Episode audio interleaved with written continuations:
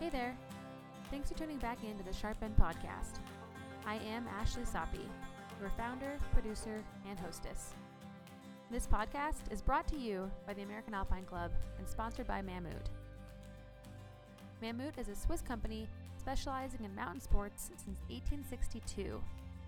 A premium manufacturer of technical clothing, footwear, climbing gear, and alpine equipment the company embodies Swiss technology, and its products are distinguished by having the highest quality, functionality, and safety.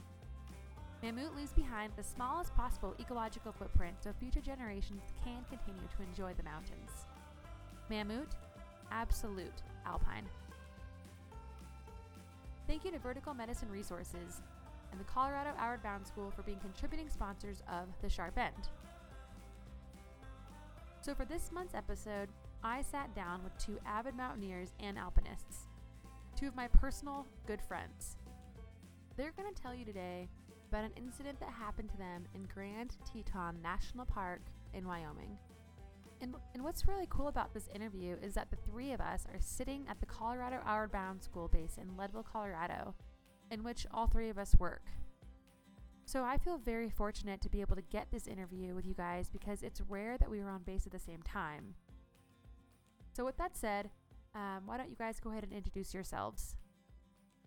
Uh, my name is Ty. Um, I think kind of something that's also interesting is three of us actually started all together in 2011, which is pretty cool. So we've all been working together for six, almost seven years.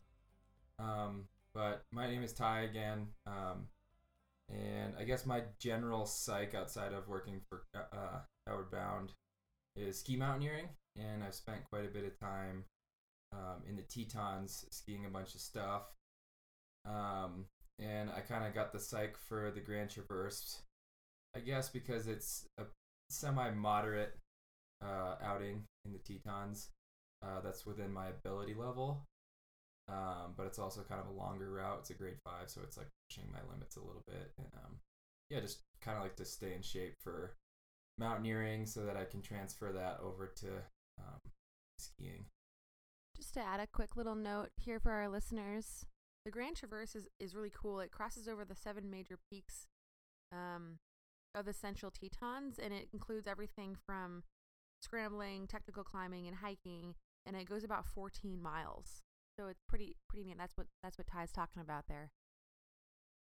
And my name's Matt, and let's see. My passions are moving in the mountains. I right now, um, and for the last several years, I've been really into winter climbing, ice and mixed climbing. But uh, also in my passions are big mountains all over the world. Where did this incident happen? This was on right before Mount Owen, right before the Koven Couloir. Right before the Koven Couloir. Um, so we're going Teewinot and then going south on the Grand Traverse, which is generally what most people do. I guess it would be kind of silly to go south to north because you're skipping all the good climbing. And when did this incident happen? Late September 2011. Yeah, so I was a, I think a senior in college at MSU, and uh, Matt, you were driving up from Fort Collins, right? Yeah. I was driving down from Bozeman and we met at probably the Antelope Flats parking lot up by Shadow Mountain. Yeah. Well, why don't you gentlemen jump right into the story? Um, so I think it was at the end of our first season at at Outward Bound. Uh, Matt and I had gone on a climbing trip to the Wind Rivers, and we climbed um, a couple like of the 50 classic routes, the northeast face at Pingora, the East Ridge of Wolf's Head. Um, and yeah, we had a lot of fun and just kind of both on the same skill level. Um, you know, definitely not like super strong climbers, but like pretty able bodied and capable in the mountains, um, especially on like the moderate route grade.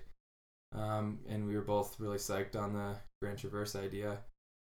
Um, and kind of just adding a little bit more length to it instead of doing like grade fours we were gonna go for a grade five can you guys give us just a little kind of a grading System 101 for our listeners?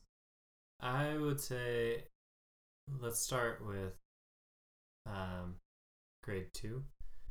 I would consider that maybe like a half day climb.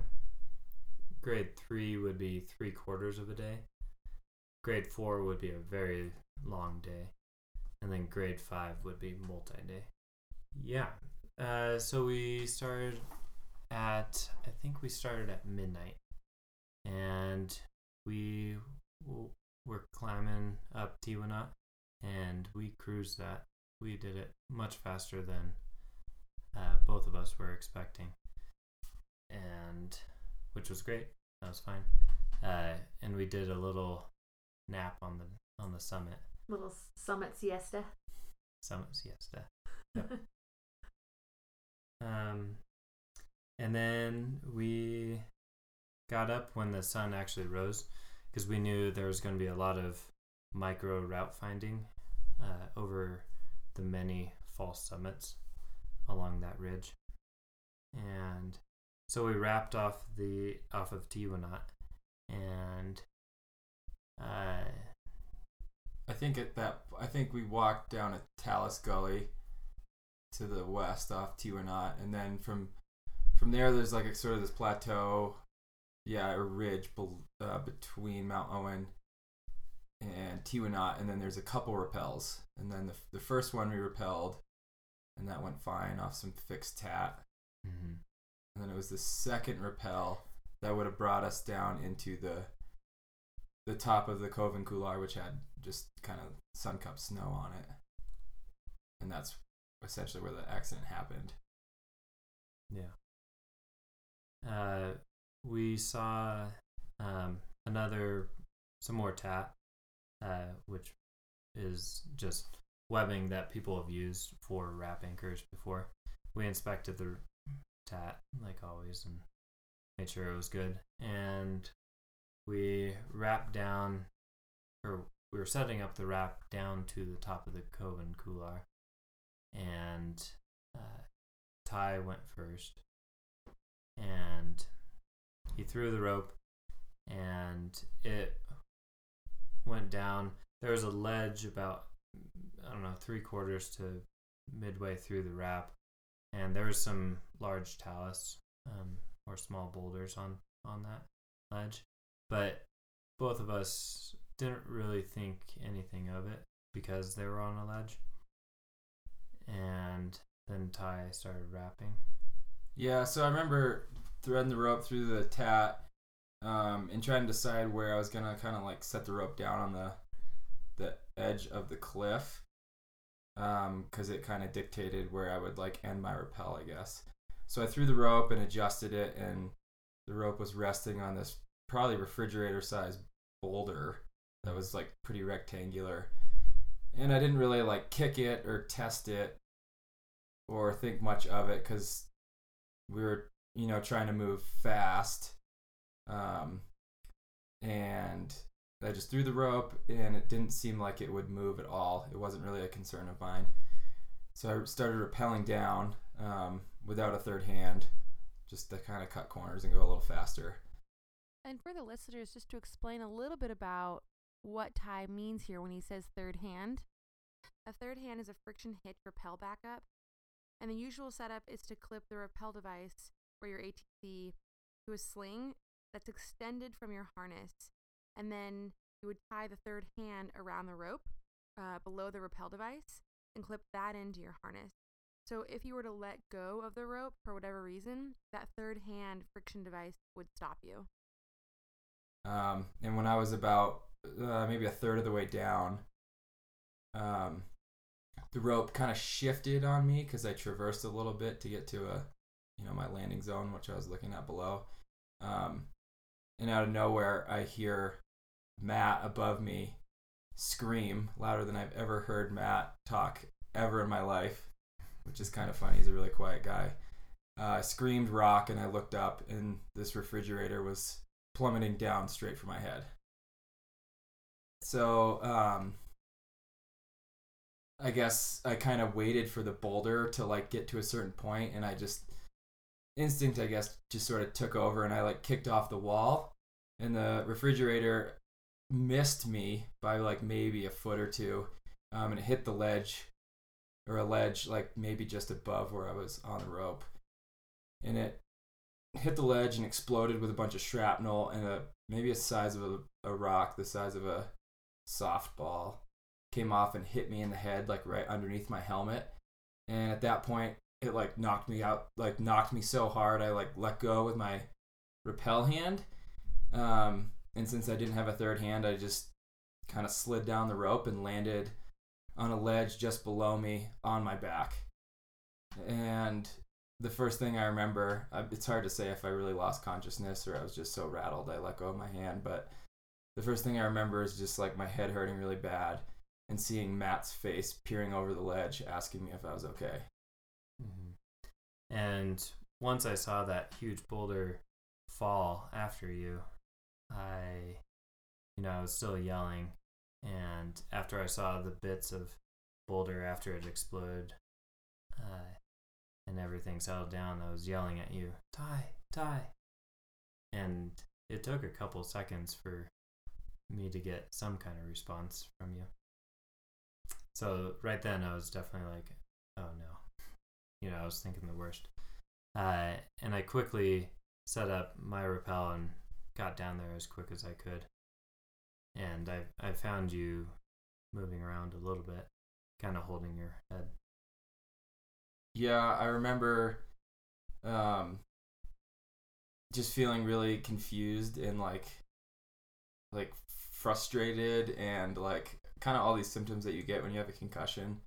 Um and just remember feeling like really vulnerable and uncomfortable like where we were on this ledge and um yeah, I kind of like thought about oh, this isn't really that big of a deal. Maybe we should just keep going. This is kind of like uh you know what happens when you alpine climb? And i kind of talked to matt a little bit and he was like yeah dude we can bail and i was like okay good that's what i want to do. Um but i think the main takeaway for me is like if matt didn't yell rock i wouldn't have seen it and this this refrigerator would have like hit me and pushed me down on the ledge below me and probably literally cut my body in half like right across my belly um, so Matt literally saved my life. So you're both on the ledge now, and Matt, you're sort of assessing Ty. Um, he's bleeding a little bit from the head, uh, right underneath his helmet.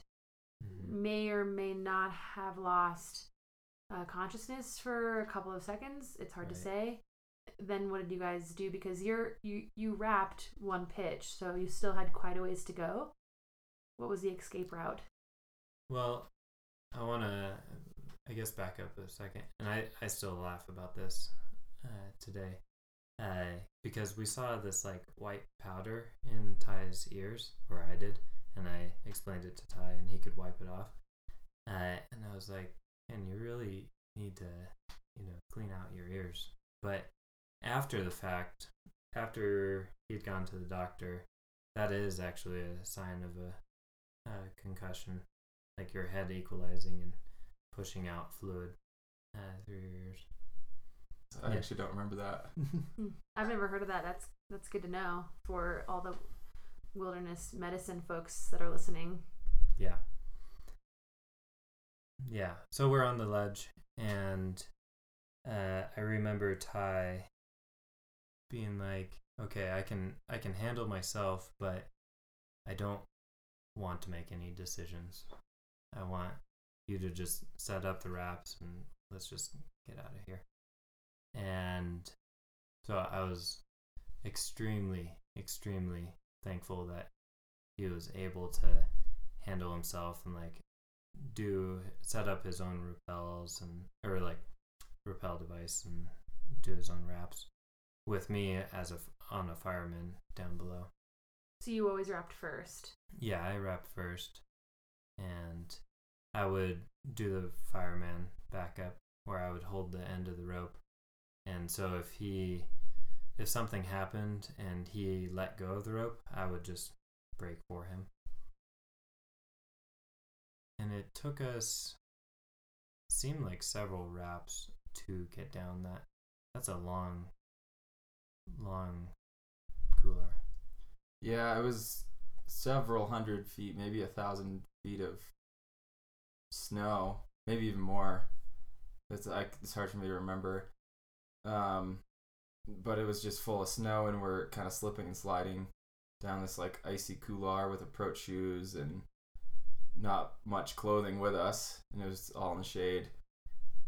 And then I remember getting to the bottom where it was the snow had kind of melted out, and there was a bunch of like slabby rocks that were all super wet, and that was like a little bit nerve wracking for me, moving around on those like wet slabs down at the bottom of the couloir. But eventually, we made our way down to the the bottom of the Koven route or the Koven couloir, and then got out onto I think it's called Teton Glacier, which is just the small glacier that's up in that basin, and um, just started like walking down uh, Burnt Wagon Gulch or whatever that is down in the in the trees, and walked past some glaciologists who were looking at us Yeah. like we were crazy. mm-hmm. Your head's all bloody. My head's all bloody. I'm confused. Mm. We've got these sloppy butterfly coils around our backs. Our shoes are untied, kind of stumbling over it ourselves. Yeah. Um, and then we got down, down to the trees, and we're just walking east, just trying to hit uh, the Lupine Meadows trailhead or the trail that goes back up into uh, Garnet Canyon. Uh, and it just felt like forever, and it's starting to get dark. And we were talking about maybe we would have to bivy. And I think just before we were gonna have a second talk about bivvying, we just came across the trail, which was felt pretty good. Yeah, I think it took us eight hours. I can't remember. Yeah. It's kind of fuzzy to me after that. Yeah. I remember we bushwhacked for at least three hours. Yeah. with like six, seven, eight repels, whatever it was. Several, several hours uh, to get out. And yeah, once we hit that trail, we were super happy. And I think there's actually a trail coming out of that basin, but I didn't know it was there or where it was. And I think we were looking for it, but we never found it. Mm-hmm. So, what time did you guys get to the car? Right around nightfall, maybe the 8 p.m., 7 p.m., something like that. So, you went from, you started at midnight and you got back around seven ish. Yeah. That's a pretty long day with a head injury. Yeah, it was a long day. Did you go to the hospital? Uh, Yeah, I think so. What ended up happening was I slept in the back of my Subaru, and then the next morning I met up with some friends who were also there in the Tetons, and we went out for lunch or breakfast. Um, and before I drove back home, my friend was telling me I should go get checked out, and I was like, "No, I think I'm okay. Like it's not that big of a deal." And he's like, "Well, what did you just have for breakfast?" And I was like, "We went out for breakfast." So I couldn't remember that we went out for breakfast, and he was like, "Yeah, we did. You should definitely go get checked out." So I got checked out, and um, yeah, concussion. I don't think I got any stitches or anything. Uh, and then I think one of my friends drove me back to Bozeman. What'd you do, Matt? I drove. I remember driving back to Fort Collins and then calling Ty and being like, "Did you make it home? Are you okay?" Yeah. What were some of the learnings that came out of that for you guys? Well, I definitely, I definitely look for loose rock on the edge of the cliff now, and and test boulders and push on them. Um, and I think it did occur to me, uh, but I just know that the Tetons are so highly trafficked that I was afraid. This is kind of silly, but like if I pushed on this refrigerator and it fell, I was kind of worried that I might hit somebody down below me. Um, but I didn't really think it would fall when my rope was resting on it. So I definitely think and look a lot more carefully uh, for loose rocks on the edge of a cliff. And sometimes I still repel without a third hand, but I definitely repel more with a third hand. And I think back then I was, I would either rig it, you know, kind of institutionally with my third hand coming off my belay loop with a with an extended rappel, or I would not use anything at all. And now I kind of just go back to the old cheater method if I want to go a little faster and put it off my leg loop. And I've rationalized it as like my leg loop is yeah maybe not full strength, but it's better than nothing and it's quicker than a fully institutional setup. Um, so I would say generally I use a third hand more, and I think speed is safety in the mountains, but some corners aren't meant to be cut, and rappelling is a dangerous activity, and it needs to be treated that way, you know, with caution. For me, I every time I do a rappel now, I think of this incident and I I almost almost always uh, extend my rappel and use a third hand. Uh, I have to have really good reason not to. I think. Well, yeah, your wife would kill you. She would, yeah. Yeah. and then you couldn't teach Felix how to dry tool, hmm and he's Yep. how old now? Uh, he'll be two next month. Uh, another learning for me is we did we I think we needed to do more planning for the route. The the section right before the grand is notoriously the crux of the route. It may not be the crux like you know, it's not the Italian cracks or whatever on the grand, but just the route finding itself is the crux.